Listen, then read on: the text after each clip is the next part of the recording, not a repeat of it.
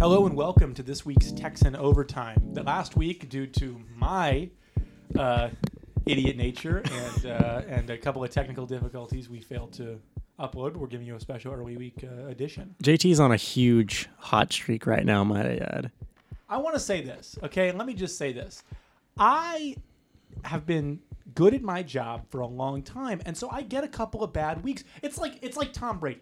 Tom Brady at the beginning of every season, he'll have like one or two off games, and they'll say, "Oh man, Bill Belichick's done. Tom Brady's done." And then guess what? He wins the Super Bowl again. so let me just say that's me. I was Yeah. gonna say that you're like Stephen A. Like, Or it's- you're like Stephen A. of like the audio world. It's like a yeah that or it's a, a rebuilding week. A few rebuilding weeks, if you will. You know, you're Yeah. just, you're tanking a little bit. Just uh, you know. We're gonna get the number one overall pick in the Daily Texan audio department draft.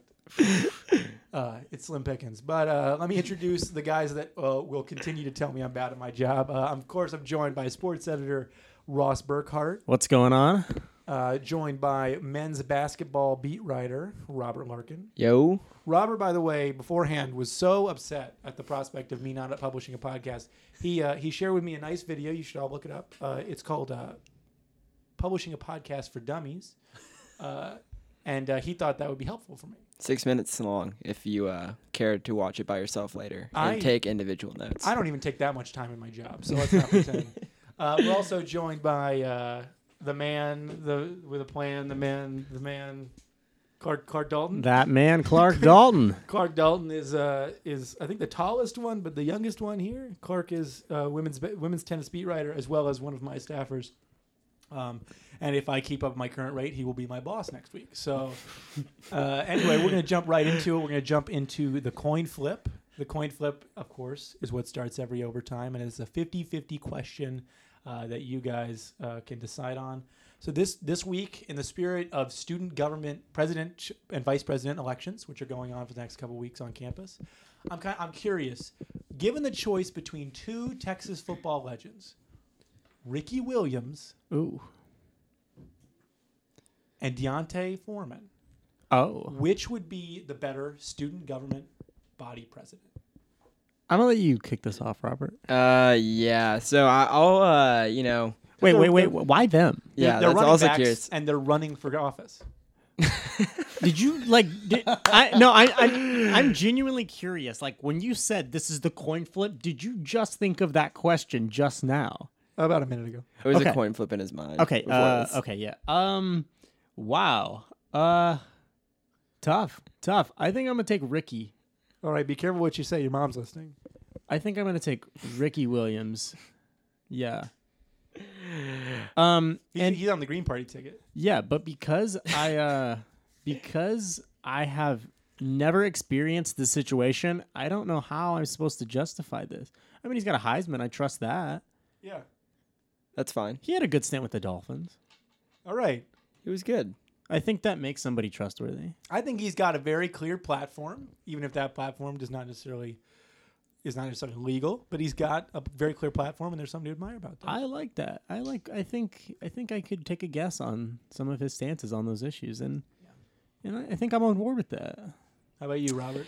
Um, on the f- to play the uh, devil's advocate here, I guess I'll go with D'Onta because he's more in touch with what's going on around campus, being a recent graduate, and he didn't retreat to California like Ricky has done. And you know, I'll just So I'll he stick w- with that he- with the he- native Houstonian. He wouldn't leave Texas. Is this Yeah. for Senate or is this for president? Student. This government- is student government president, so he's more in touch Oh, with the better. students. Yeah, that's what I'm saying. Oh, got it. I don't know if my answer would change if it were president or Senate. I would say no. I think I, s- I think I'd say low to Ricky. All right. National platform, I take Ricky though. This is the weirdest coin flip we've ever had. I, I just got out of a student government uh, executive alliance debate, so it's on the mind. J- JT is really keeping up this hot streak, and apparently the SG podcast is now blending over into Texan overtime. Oh, by the way, uh, if you want to listen to the SG podcast, it's called The Rodeo. You can subscribe on SoundCloud, uh, Apple Podcasts, or wherever you get your podcasts.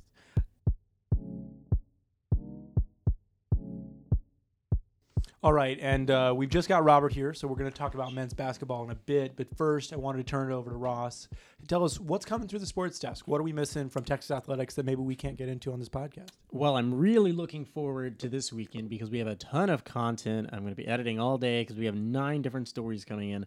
But uh, throwing it back to the last weekend a little bit, um, Texas baseball they went three and one against Purdue, and the Texas baseball team they continue that homestand this week with a couple of games on Tuesday and Wednesday, and then they've got a big challenge this weekend against the LSU Tigers, who I have uh, kept at my number one spot in our weekly baseball poll. Um, and over on the other diamond, over at McCombs Field, the Texas softball team continues their tear uh, so far into into Mike White's tenure here. They're 12 and one now, including nine and 0 over at uh, over at McCombs Field. They only won 21 games at home all of last season, and they've already won nine. They're I mean they're halfway there, and we're a week or two into the season. Well, I think that might be due to the fact that he's from New Zealand, which is where Lord of the Rings was filmed. Yeah. So he's got some magic that he's. Did you bringing in. know that you can stay at those uh, those little hobbit houses? The Like, Shi- the it's- Shire, yeah. it's still there. Like Yeah. you can stay there. That would be cool. And that's. I think that's. There's something in the water there that Mike White brought over. Yeah. They call them Kiwis over there, don't they? they call them Kiwis. uh, Yeah, I think everywhere. Yeah. so he's got something going on. Yeah. But um, before we get over to the uh, to the men's side of things, we're currently recording this while the uh, the women's basketball game is going on against Baylor. So far, things not looking so hot for the Longhorns, who are down plus twenty uh, in the third quarter. So I can't wait to see when this is over that they have came back and won against number one Baylor. So we'll come back uh, with more coverage of that later. But for now, let's kick it over to men's basketball. All right, uh, Robert. This weekend, Texas uh, disappointed. I think is probably the right word against uh, Oklahoma. Texas lost uh, 69-67. It was a game where at times it didn't even look like they were in it. Uh, they struggled to get the ball inside. They constantly were relying on the three, even though they couldn't really rely on the three. Uh, talk a little bit about that. That game had a lot of storylines going through it. Maybe poor decision making, the loss of Kerwin Roach. But what really stood out to you uh, from that matchup? Yeah, JT. Um, in our un, you know, unpublished podcast last week, we previewed the OU game, but Ooh. that came before we knew about the suspension of Kerwin Roach and the Texas offense for the better part of the first half looked pretty discombobulated. Looked like they missed his leadership, especially he kind of forces into the ball into the paint, um, being who he is as a player, and I think they got away from that aspect of the offense for the better part of the first half, and it really hurt them. They were trailing by as many as 17 or double, higher double double digits, and uh, you know it was pretty disappointing to see. I guess Texas fail to use uh, the big man advantage that they had against Oklahoma in the first matchup.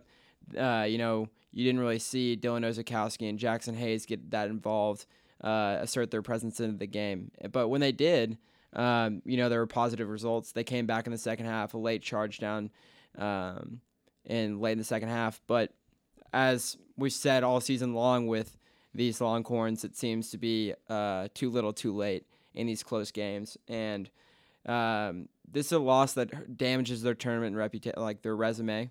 And you know, who knows?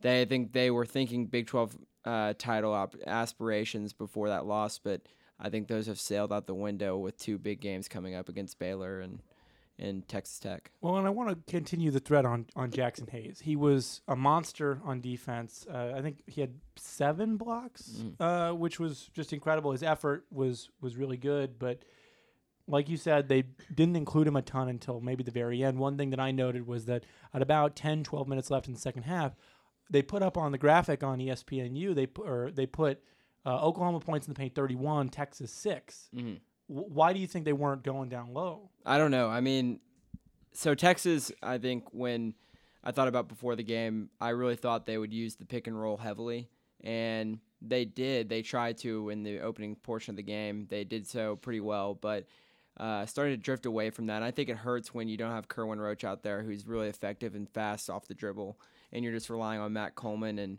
yeah, Eli Mitrou-Long is, um, you know, not as quick with the ball in his hands as Kerwin Roach is, so that hurts your pick and roll game. And I think they struggled to get the ball into the paint when Oklahoma was just. Oklahoma ran, ran a zone defense at some points too. That kind of troubled the uh, Longhorn bigman, but um, I think it's a nice development to see what Jaxson Hayes did toward the end of the game, especially since he had kind of decreased his production in previous games. And so, you know, he showed a lot. I thought his play with the with his back to the rim was really nice. He showed some um, nice development in his game that I didn't know that he had. And of course, you get the the assertiveness on on defense, um, and he played really strong in that area too. Kept out of foul trouble, and you know that's what the Longhorns are going to need as they approach the NCAA tournament, which is they're going to have to rely on Jaxson Hayes to become that guy who can solidify uh, the back end like Mo Bamba did for them last season. Because uh, if you pair Osetkowski when he's playing well and Hayes when he's playing well, I mean, Texas is a scary team, but uh, too often that combination has not been clicking at the same time. And, and, I think, I mean, of course, one of the big question marks surrounding this team right now is when are they going to get back Kerwin Roach um, from the indefinite suspension? The early reports say that um, it's up to Chris Del Conte, it's out of Shaka's hands. Um, and also that I mean he probably will return at some point this season. It's his last year. Um, they've only got a couple more regular season games left before they start to kick off postseason play. But I think either way you look at it, I mean, without Roach or not, I mean the numbers are concerning. Uh, they got beaten bench points, fifteen to five. You you can't put up five points even without your starting point guard in a game against Oklahoma on the road, nonetheless. Um, and then they get beat points in the paint, 37 to 26. Whenever you're without your guard, um, yet they took 31 threes in the matchup. I mean, you think without some of that ball handling and, and contribution outside, they might want to work it down low. Yeah. Do you think that's a coaching error? Do you think it's something where you know the players aren't quite wrapping their minds all the way around their identity? I mean, this is the same thing that we saw at the beginning of the year. Remember where it was the whole question about the the three pointers. It was like, well, why are they going to take so many? This isn't that kind of team. What's going on? I mean, yeah, I think, I mean, it's hard. I don't want to speculate too much because you don't. We don't really know what Shaka Smart is telling the players on the floor. But I, I mean, I would be. It's safe to say it's probably a little bit of both. I mean, uh, in the discussions that we've had, Shaka Smart has always said that he wants his guys to work the ball inside. He wants them to be aggressive, attack the paint, and I have little doubt in my mind that he was telling them the same thing on Saturday. But of course, being told that and executing it are two different things, especially when, I mean, part of that's Oklahoma wasn't space like their defense was not spacing out to the perimeter because Texas wasn't hitting threes consistently. They can pack the paint more, and Texas didn't really know what to do when presented with that. Yeah. And so what's put the blame at half and half? I mean, part of that is players not executing, but part of that is designing an offense that can kind of circumvent that error and, and stuff like that. And, you know, I think we've seen a couple times this season where, you know, it's just failed. They failed to get the ball in the paint, and as a result, they've they've lost. And another interesting case study that I think a lot of fans have talked about is Jase Febres, and you know the the roller coaster season he's had, ups and downs. Seems like constantly the highs are high and the lows are very low. Um, I mean, every shot that he took, obviously on the floor in Norman was a was a three pointer. He goes five for fifteen. Uh, he's their leading scorer, but um, eventually not enough. Um, I'm interested to hear what do you know about from talking to Jase, from talking to Shaka. Um, what kind of role has Shaka like kind of lined out for him? And, and mm-hmm. is it kind of like a, even though you know he's he's a sophomore, he's one of these younger guys. If he's got a shot, is Shaka always encouraging him like, if you've got it, go ahead and take it, like more of a green light thing, no matter what? Yeah, it, it is. It is a green right, a green light relationship between Shaka and Jase. I think okay. that um, they've told him consistently you're a great shooter. They want to build this confidence. If you're open, take it. They're not going to say, uh, you know, put the ball on the floor if you if you have an open shot. They want him to pull uh, the shot if if it's open. Mm-hmm. And you know, I mean, we see like his str- we see his struggles on a consistent basis, and sometimes in games it, it looks like the shot isn't there, but he's increased his shooting percentages from three uh, drastically over uh, since his last year. And and Shaka has said he's a young player. He's still maturing, but he's one. Of, and Shaka has said he's one of the best shooters I've ever coached. And he compared him to uh, Troy Daniels, who, if you follow the NBA, hit the big three against the Portland Trailblazers when he was with the Rockets, and one of the preeminent uh, three point shooters in the NBA. But um, you know, who knows how he'll develop? But for now, I mean, now with Kerwin Roach suspended, it's going to be even more so with that with that green light. He's going to continue Yeah, to get that him. because yeah, because he's going to have to play some more minutes. Courtney Ramey is still a freshman. He's still, I think he's one of the most improved players on the Texas roster. But again, he still the, he has those freshman freshman moments, and they're still going to have to call on Jase Febres to step into the game, and he's going to get more and more minutes and more and more opportunities to take threes, and Yeah. He's going to be pulling those threes all, all game long. So looking ahead, putting Norman in the the rear view mirror here. Um, there's four games left on Texas's regular season schedule. Um, we don't really know a lot about Roach, like we said. Um, still, you know, waiting more on what that's going to be like going forward. But Robert is going to be in Waco for Texas's next game against Baylor on Wednesday. Um, what do you expect in terms of a response um, after that showing in Norman? Maybe now that they've had a game to figure it out without Kerwin, because it's once again likely he will unpl- he won't play. But um, what do you expect from a response in that game, and at least going forward, uh, if that team is to be without Kerwin for you know an extended period of time? Well, certainly we're gonna see the resolve that Texas has. Um, it's a road matchup again, a second back to back on the road, and Baylor is always a tough team that Texas faces. They run a uh, pretty tough zone defense, and if you we just talked about how difficult it was for them to move the ball inside on Saturday, it's gonna even get tougher with uh, with what they're gonna face on Wednesday. Um, you know, it's gonna.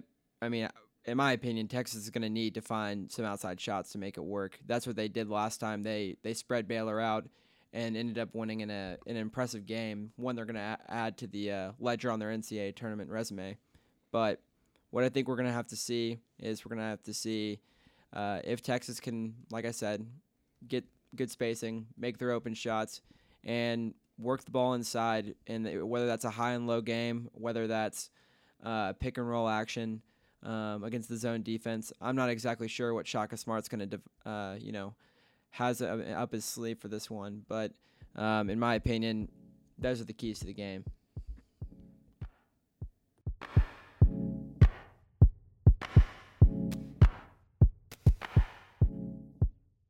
All right, so next you guys have heard from him. You know him. You love him eh, because I imagine his mom's probably one of the only ones listening to it. But Clark is right here. Uh, Clark Dalton, you've got a fun fact for us. Uh, Do you have any? Well, first, before we get into a fun fact, are there any corrections? Any anything that we missed? Uh, no.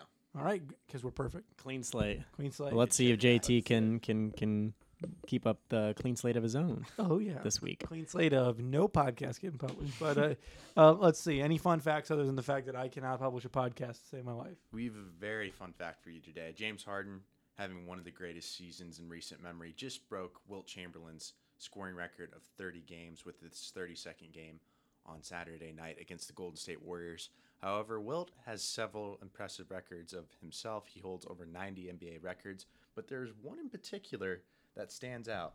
Wilt Chamberlain never fouled out of a basketball game. What? Never. Did they have a foul out back then? Yeah, it was the same as today, six fouls. Wilt never fouled out once. Wow. Do we know how many times he hit five?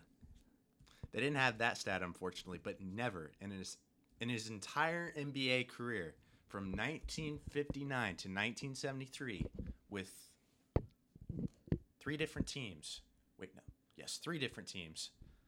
Never fouled out once. Do you That's guys remember that time like three or four years ago when LeBron was with the Heat and he didn't foul anybody for like two straight weeks? Yeah. I thought Yeah, that was, that was ridiculous. impressive. So Chamberlain, uh, his career average was only two fouls per game, despite going 46 minutes a game. Do you think the way and that playing like down low, you know, in the paint. do you think the way that like stars now like whine for calls, like do you think like they just gave Wilt like all the benefit of the doubt?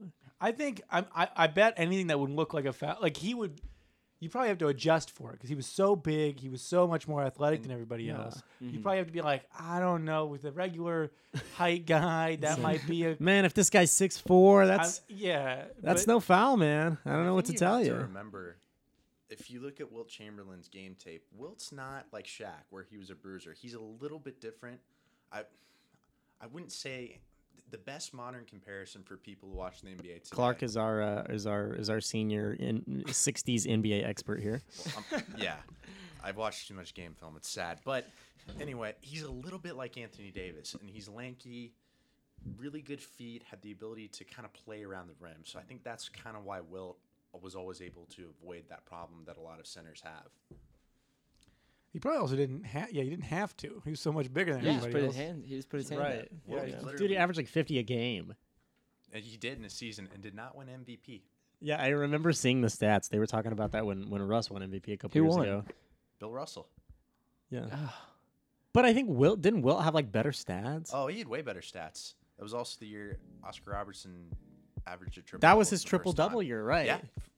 It was ridiculous. I mean, like the candidates are How did he unbelievable. not? Yeah, it's one of the greatest MVP races of all time. All right, that's all we've got for uh, Texan Overtime this week. Uh, one thing I want to say is I just got off the phone with my sister. She's having a baby girl in July. Woo! Uh, so we're going to add one more to our loyal listenership, hopefully. Uh, I don't know how young you have to be. Wait, what if your sister? What if she like puts the headphones like on her stomach, like, and the first thing that that baby hears is, "I'm I'm JT and I don't know how to upload a podcast." Uh, yeah, well, I think they say that like Beethoven's good for babies to hear. So I think, you know, that, that for intelligence. So I think the baby would just become really bad at making podcasts. That I think it's like a reverse effect if oh, she listens she'd be like to the best Texan podcast Overtime. producer of all time. Well, yeah. I mean, yeah, because she knows what to do, want not to do. I guess. Uh, but you know what? Uh, I'm speaking to you, Lindsay. I'm speaking to anybody out there that might be listening. Make sure and subscribe to our podcast on SoundCloud, Apple Podcasts, Stitcher Radio, wherever you get your podcast. We're probably there. Uh, make sure to follow at Texan Sports on Twitter. Follow all of these guys as well. Don't know what their handles are, but you can find them by searching their name. I want to thank Ross Burkhardt, Ro- Robert Larkin, and Clark the stat man. The I spend too much time on YouTube watching 60s game tape. Dalton uh, for joining us, and uh, we'll see you next week. Maybe.